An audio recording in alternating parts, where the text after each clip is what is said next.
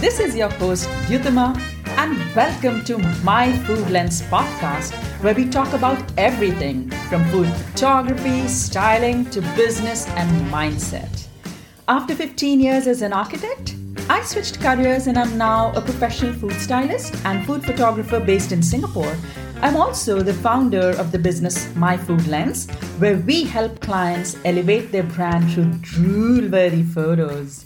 My motto is put your best food forward. Well, here on this podcast, I promise to keep it raw and real and hope you find your answers, action, and inspiration as we move through the episodes. Welcome to episode 9, and today we are talking about game changers, photography game changers, food photography game changers. Are you excited? Because I sure am. Alright, guys, well, but also before we start, I just have to tell you that I might sound a little bit different today, and that is because God has chosen to give me a sore throat on the day that I needed to record this podcast for you. Well, it's not my fault. but I promise that I will try to keep the same energy that you've been seeing and the show will just go on. Even if you don't like my voice, you, I hope that you will like the content and what we have to talk about today. And that is photography game changers. All right. So there are certain photography practices that have not only changed the way I shoot, uh, but there are certain pr- practices that have actually helped my process develop and also the quality of my work. So, you know, recently I was doing a corporate photo shoot. Excuse me.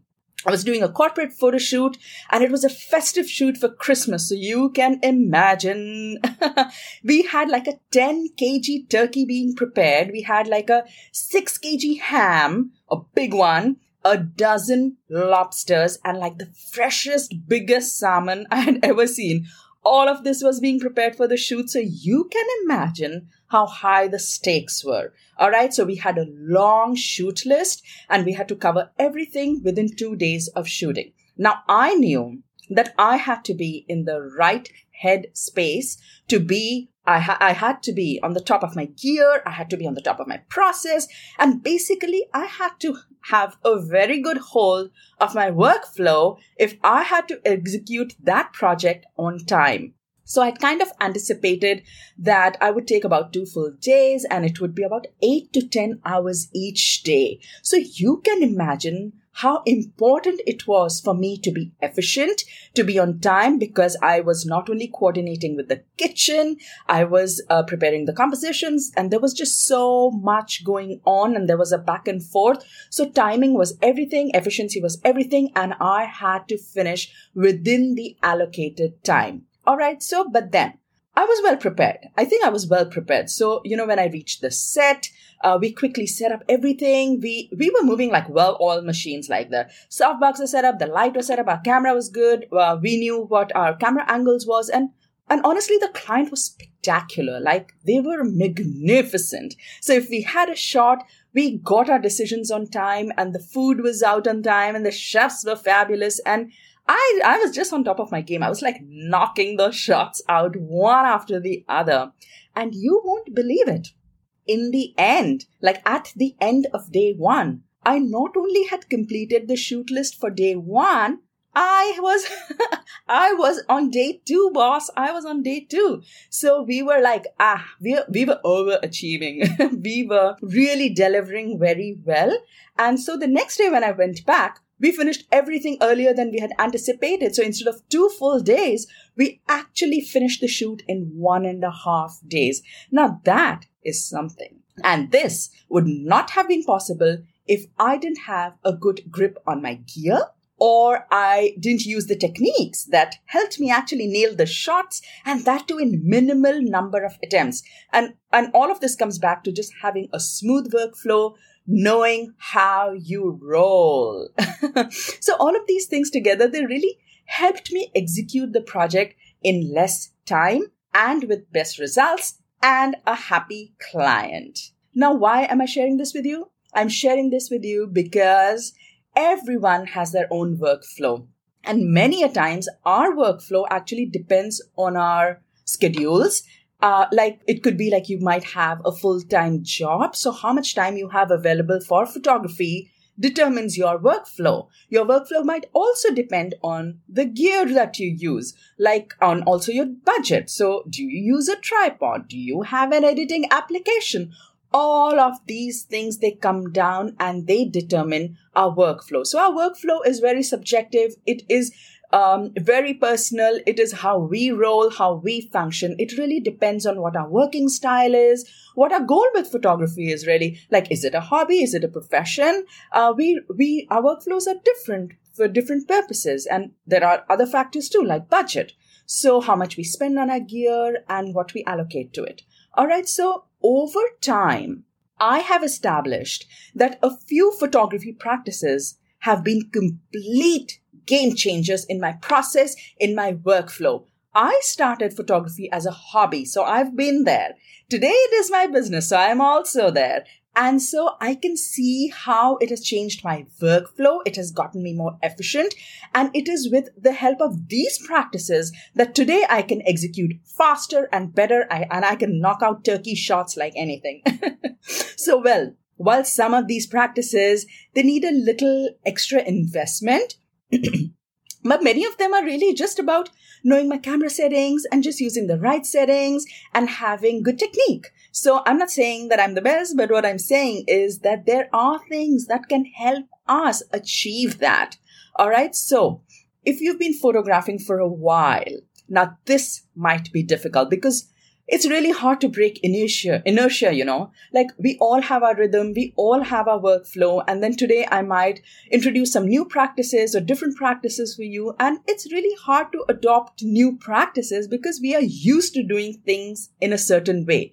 But my aim here today is to empower you with the information that you need and what is the potential of these practices so that you're not intimidated, so that you're able to take that leap, and so that you're better informed that actually these practices will only make your life easier. Now, there might be a little pain in the beginning, but you know what? A little pain in the beginning sets us for a lifetime of success. All right. So with that, let's dive right in the first and the most important photography tip or practice, if you're not already doing so, is to shoot on manual mode. All right. Now, do you own a car? Okay, if you do, is it manual or is it automatic? There's a reason I'm asking this. I'm not just wasting your time. All right. So back when I had just finished my graduate program in architecture, I was studying in Texas. I moved to Richmond, Virginia. I got a new job.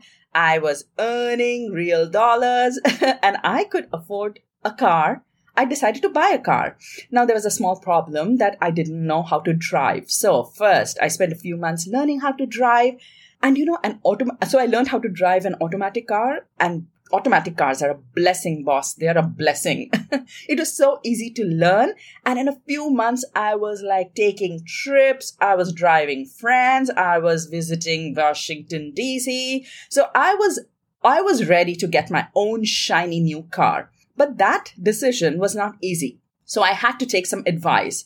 I went to a colleague and she was really into cars. Like everyone I spoke to said, if you're buying a car, you need to speak to Audrey. I was like, okay, fine, let's speak to Audrey. So apparently Audrey changed cars every year and at any one given time she owned like three cars or four cars so apparently she was the car guru all right so i went to her for advice who was i a person who had learned driving for three months. And she she was a pro boss. She was a pro. Anyway i went to audrey and i said hey audrey i want to buy a new car. I'm a newbie. What would you recommend? And the first question she asked me was manual or automatic? What are you buying? I said automatic automatic only automatic. I can't do manual and she just she just gave a huge sigh and then she rolled her eyes and then she was so disappointed she said i never buy automatic so I, I, I was like, yeah, I mean, uh, but it's okay for me. I mean, it's so easy. And, uh, I feel like, you know, uh, that's the car that I learned on. So mm, I think I'll go for automatic to which she said, well, they're not thrilling enough. They don't give me enough control. Uh, and I was like, okay. you know, at that time, so I left the conversation a little bit confused, but I honestly felt that an automatic car filled my needs at that time. But then today, when I think back about that conversation, I know exactly what she meant. And the reason I'm telling you this is because have you noticed that those who drive manual cars absolutely love it? They are like, they're like F1 drivers, boss. Like, even though I like personally, I feel like automatic cars are godsend, but for people who want to handle gears for people who would much rather, you know, have full control. They like the stick, the experience of changing gears. And basically, it comes down to just having complete control. They absolutely love manual cars, the cars with a stick. And honestly, using a camera on manual mode is somewhat like that. It, it gives you control and who doesn't like to be in control? We do. So, when you shoot in auto mode, the camera makes decisions for you. The camera decides the amount of light that you need. Uh, it even decides your white balance. It tells you what depth of field you like. And when you hit the trigger, it basically gives you the best results as it has been programmed to give you. So it's the camera doing the thinking for you but hello, we are artists. We don't want programmed models. We are unprogrammed artists. We are wild. We are creative. We are, we like freedom. We like to create our own program. We like to control what we create. and how do we do that? By getting on the manual mode. Take charge of that stick. So on that manual mode, you decide your light. You decide your ISO. You take charge of your depth of field, your f stop, and you decide your shutter speed. When you take the reins in your hands, you truly create art as the artist you are and set out to be. All right. So when we shift to manual mode, it can be intimidating. I know, I know, I've been there we need to have like a basic understanding of what ISO is and how the aperture impacts the light and what does the shutter speed do. So once you understand these three compose, uh, the components of the exposure triangle, it actually makes it much easier for you to switch to manual mode. Uh, honestly, it just takes a few rounds to get the hang of it. And then comes the whole effort of practicing it regularly. So my favorite way of exploring camera functions is like super duper easy it's super duper straightforward. All I do is take an apple, a really nice shiny apple. I place it on a table where I get good natural light. And then I just start taking photos on different settings. I study how those different settings translate back to the food and to the photo. And that's it. It's as simple as that. You don't need to do anything fancy. All right. So guys, I just want to take a moment here and I want to let you know that before I go on to my next tip that if you'd like a podcast on the exposure triangle, that you'd like to know more about the three components of the exposure triangle, just please send me an email or message me on Instagram and let me know what you'd like to learn so we can create this topic for you. All right. So moving on. Now, that was my first photography tip, which was switching to manual mode on your camera. So Moving on, the second practice is manual focus. I know I'm pushing everything to manual, but hello, we just established we are artists and we take control of our art. So we create what we want and how we want it. Oh, yes.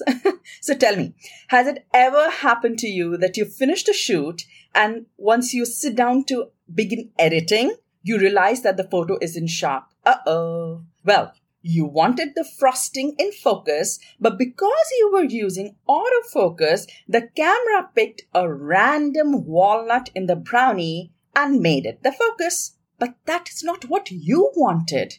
Again, the camera is programmed to pick up points of focus based on contrast. So it probably didn't find any contrast, you know, in the brown chocolate frosting. So it decided to pick up a random walnut instead. It's food after all. And, and probably the camera thought, what difference does it make? It's food after all. So, you know, but it does it does make a difference. It makes a world of a difference to us because that is not the focus of our food. We spent hours creating the best frosting in the world and now our audience will not be able to experience it because the camera decided that the walnut was more important. Well, that's not what we want. And honestly, it's not just for still photos. I think autofocus is very naughty. You have to look out for autofocus. So, especially when you do action shots. So, you know, when we are doing that drizzle of honey or we're sifting flour or we're sprinkling sugar, we want that action to be tack sharp so that the audience can experience that action in all its glory. But now the subject is moving. And so the camera, when you're using autofocus, the camera can many times not find focus on one particular spot or a single subject or you know it finds it hard and so it just picks up whatever it can focus on and clack, you click it and that's it the result is that you end up with blurred action shots. You, your focus is not where you want it. So that's not what we want. What we want is to take control because it is our photo. The camera is just a tool that we need to use as we want to. All right. So the way we do this is actually just first we set up our scene. Then we go and we select our camera settings. Then we go place our hero uh, which is the food, all right? And then the we use the lens to manually focus, to manually set the focus on the desired details of the hero. Now, that desired detail could be a walnut, if you like. It could go also be the food garnish. It could be the uh, frosting, the texture of the frosting. It can be anything that you want, but it has to be intentional. It has to be your decision.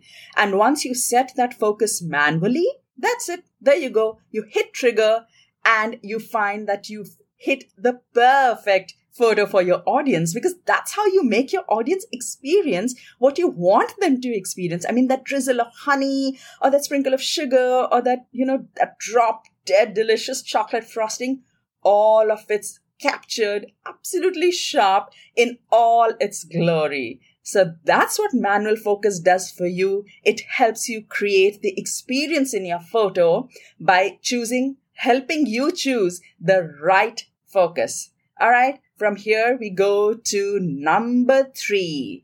Game changer number three. It is using a tripod. I know that doesn't sound very earth shattering, but you'll be amazed at how many photographers do not use a tripod really i'm not making this up. And, and maybe that's fine. That works for their kind of photography. But there are so many advantages of using a tripod. Why would you not use one? I mean leave alone the fact that it is downright convenient it prevents backache. Oh and basically it just makes your life 1000 times easier. I mean, during a photo shoot, there are so many things that we need to take care of, and having that one less thing to do is a game changer in itself. It makes your workflow so much more efficient. But guys, I just want you to know that I'm not here to judge you if you're not using a tripod. I mean, that's completely your decision. In fact, that's where I was when I started. You know, when I used to, when I started, I used to shoot with a phone. And I actually had a dainty, flimsy tripod for it that I thought at the time was very cool. but once I graduated to a DSLR, um, I continued to use that flimsy tripod because honestly, a tripod just made my process easier. Uh, but then, yes, it didn't have a horizontal arm, so I kind of like struggled to take flat lays or top down shots. So after several shaky pictures and several blurry shots and a broken back and the fear of almost breaking a leg by standing on a stool and shooting top down, one day, very innocently, I walked, I walked into one of the best photography stores in Singapore and I was carrying that dainty, flimsy phone tripod. All right. So you have to, you have to hear my overconfidence. I walk into the store and I ask the salesman, I say to him, I already have a tripod, boss. Um, I just need a horizontal arm for top down shots. Would you have one? And the salesman, he looked at me and he looked at my tripod and he looked back at me and he just burst out laughing. And he said, is this the tripod that you're shooting, uh, that you're using for shooting with a DSLR? And I was like, uh huh, yes. And he just looked at me like, is your camera intact? Has it fallen? Has it broken? Have you looked at this tripod? So, you know, I was very confused because obviously I was very new. I had, I had barely started using a DSLR. So sometimes our tripods might look sturdy. They might look like they may do the job, but they are, if they're not meant for a DSLR, please do not use them and save your camera from disaster. so when that guy made me realize that one, I was using the wrong tripod and two, that I would leave that store without ammunition, without a right tripod, I, I was nervous. You know, all those backaches, all those blurry photos that I'd ever taken without the tripod started flashing in front of my eyes. I could not walk out of that store without a tripod. I knew that I would ruin my life. Well, so I did what I had to. I actually bought a new tripod right there and then I took the decision. I I chose one that was like a medium range, kind of fitted my budget. It had a horizontal arm and so it worked like a boss. So without exaggeration, guys, my photography changed overnight. I cannot even begin to tell you. Number one, I didn't have to resort to any sort of acrobatics to get the top down or the flat lay shot. Basically, my lower back was thanking me. I also did not have to practice like holding my breath and avoiding the shake, you know, to prevent those blurry photos. Basically, I could just set up my camera on the tripod, I could set my focus manually, and ta da! Hands free, tack sharp photo in front of me. Perfect. You know what else I could do? I could be in the photo myself. Either I could just be in front, like all of me in that straight on shot, or I could just have my hands in the flat lay. Now, you know how much difference a human element in the photo makes. And a tripod was allowing me to do all of these things. Like, could there be a better game changer? So guys, today, even today, during my client, client photo shoots, I actually organize all my shots based on camera angles and it helps me move faster and deliver good quality results. You know, I think a tripod is like, it's like one of those game changers that mm, I, I know it requires investment, but this one is really worth it. I mean, especially if you're trying hard to improve your food photography. So you can always, you can always choose a tripod that kind of fits your budget and all you have to do is then use it and watch how it improves your workflow. You know, a tripod was a game changer for me then. And today I would die if I didn't have it with me on a photo shoot. All right. With that, I will come to the next game changer, which is shooting tethered.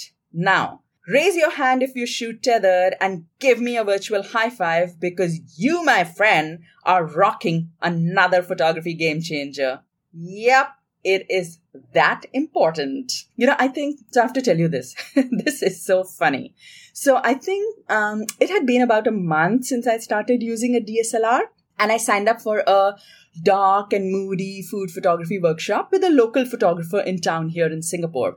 So on the day of the workshop, so you have to know that I had been shooting with a DSLR for 30 days or less. I can't remember or maybe less. All right. So on the day of the workshop, I reach the venue and we have a little chit chat, my warm cup of tea, and then how long have you been shooting? And I was like, oh, it's been 30 days today, something like that, you know. So we were we were just warming up, and then suddenly the host photographer she asked me, so do you shoot tethered? Uh, I was silent. I had no idea what she meant. She asked again, like, do you know what shooting tethered means? Like, I was there for a workshop. I should have just said, no, I don't know. Can you explain it to me? But uh-uh, no. Very overconfidently and not wanting to obviously look ignorant, I said, oh, oh, yes, of course I do. And she said, so what do you, what is it? I said, uh, well, shooting tethered means shooting with control and having self restraint as an artist. She looked at me and she had no expressions on her face like tethering in English means either tied or restrained, and I had directly translated that meaning into photography, cooked up a whole definition of my own just to not sound silly. Well, we all know who ended up looking silly, but anyway, so the photographer then, like she didn't say a word to me. She, she got up, she walked, she brought her laptop, she opened Lightroom, she attached a cable to her camera, one end of the cable went into the camera, the other end of the cable went into her laptop, and then she took a photo by clicking in Lightroom. And the photo showed up directly in Lightroom and on that big screen. And I was like, whoa. And then she looked at me and she said, This is what shooting tethered is. And I could not, I couldn't believe what a fool I'd made of myself, but that's how I learned what shooting tethered was. And then I kept wondering how I had not known about this magical practice up until then. Like, gosh, I honestly felt like maximizing the photos, you know, on the tiny camera viewfinder that we have and hitting that plus, plus, plus, plus, plus sign and then checking the focus, checking the composition. Oh my God, in just 30 days, I thought I would lose my eyes. And then suddenly there is this whole new thing where you can literally see the photo on big screen. And just by connecting your camera to the laptop, you can you can see the composition in live view you can check the details you can check the sharpness you can even edit as you go. Oh my god. This was life changing that woman had changed my life. And if there was one thing that i learned in that workshop it was the meaning of shooting tethered. So by shooting tethered, like literally, you can click remotely from your laptop, like even from your phone. You can have a remote, remote, a physical remote itself. You can shoot with that. And honestly, you can have the best quality photos so that your energy is not really spent, you know, um, not in hitting that plus plus sign. It's actually spent on the right things like manipulating the light, creating the composition. And when you see the photo appear on that big screen, you can make changes easily. You know what it's looking like. Change, change your composition, change your light manipulators, and just take a few trial shots. I mean, it makes your process so much efficient. In fact, I always shoot tethered on client photo shoots. Like there's no question I wouldn't. And that's because the client can see the photos on the spot. They can approve the photos on the spot. And literally there are no surprises whatsoever in the end. It's a win-win for everybody. I mean, there is nothing that you can lose by shooting tethered. And you can only imagine how it improves your workflow. Like, I don't even need to say it. But what I need to say is what's next? Our fifth game changer. All right. So this is my last game changer tip and it is editing your photos. Now, even though editing is the last practice I'm talking about, out of everything, out of the four others that I've talked about today, editing was honestly the first change I made to my photography process. No kidding. In fact, I began editing when I was still taking photos from my phone. And at that time, it was just a hobby. So, you know, I used to scroll through all these photos on Instagram, on social media, and I would be like, why does their photo look better than mine? I mean, leaving aside the fact that they were better photos than mine, but the colors, the the feel, the there was something about them that was that told me that even if I leave alone the difference between a DSLR and a phone, there was still something else that my photos were missing. And the more I I read about it, the more I found out, I realized that the problem was editing. You know, when the camera captures a photo, it's usually very different from real life. You know, the colors, the light, they are all different from the way a camera sees it versus our eyes see it. So it again, it just falls back on us. We are the artists. We are the photographers. We need to bring our vision to life the way we want our audience to experience it. So even before I learned how to use a DSLR, I actually learned how to use Lightroom. I mean, that's how powerful editing was. I used to shoot with my iPhone on my dainty little tripod, but I used to edit in Lightroom. So literally that's how powerful it was. And you know, I realized that like creating moods or really, really bringing that visual story to life, you know, by enhancing the colors or even bringing out those textures or really making a photo pop on digital screen just like our eyes experienced it, just like when we took the photo, just like we want our audience to visualize it, it is what editing helps us with. Editing is the key to making your visual story come alive. It is the key, and I will say it again and again. I always say that editing can bring your photos to life, but it cannot salvage a poorly taken photo. I mean, when we take the photo, we have to make sure that our light is correct, that our composition is in place, and that the photo that we have taken is robust, that the shadows are in the right spot, the highlights are in the right place, the composition is telling the story that we want to tell. And once we have all of that in place, that's when editing comes in to enhance that story. You cannot use editing to salvage a not so great photo. I mean, that in general, like you could probably use Photoshop to salvage a not so great photo, but then that doesn't make us very efficient, does it? Editing allows us to bring out that power of our photography in full force. I mean, if you've ever been on social media. You know how many photographers show the before and after of editing? And so you know that I'm not exaggerating. You know from that that I'm not exaggerating when I say that editing is a game changer. Now, editing, the choice of application for editing is is endless. You can choose whatever application works for you. You could choose, you could uh, use Lightroom or Photoshop, Capture One, Snapseed, like whatever works for you, whether you use a DSLR or a camera, but you have to do editing. You have to edit your photos to bring that powerful finishing touch to your work.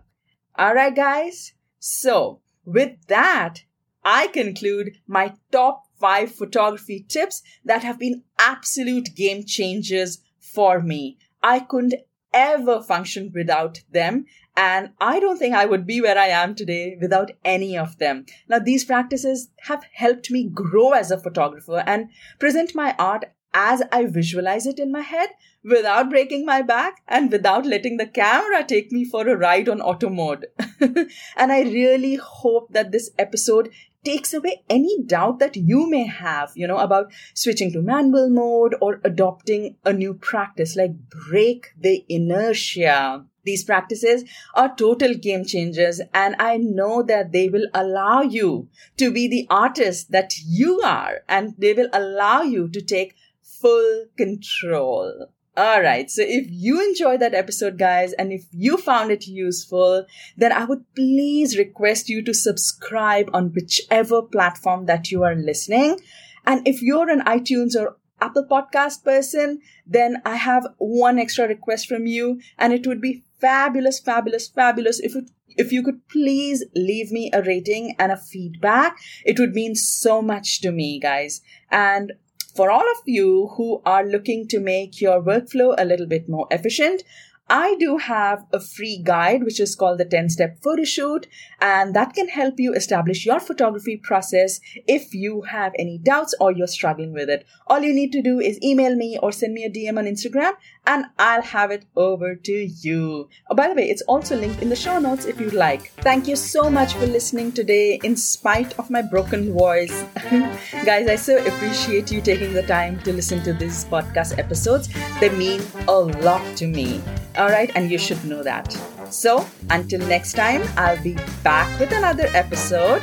I'll see you then. Bye bye.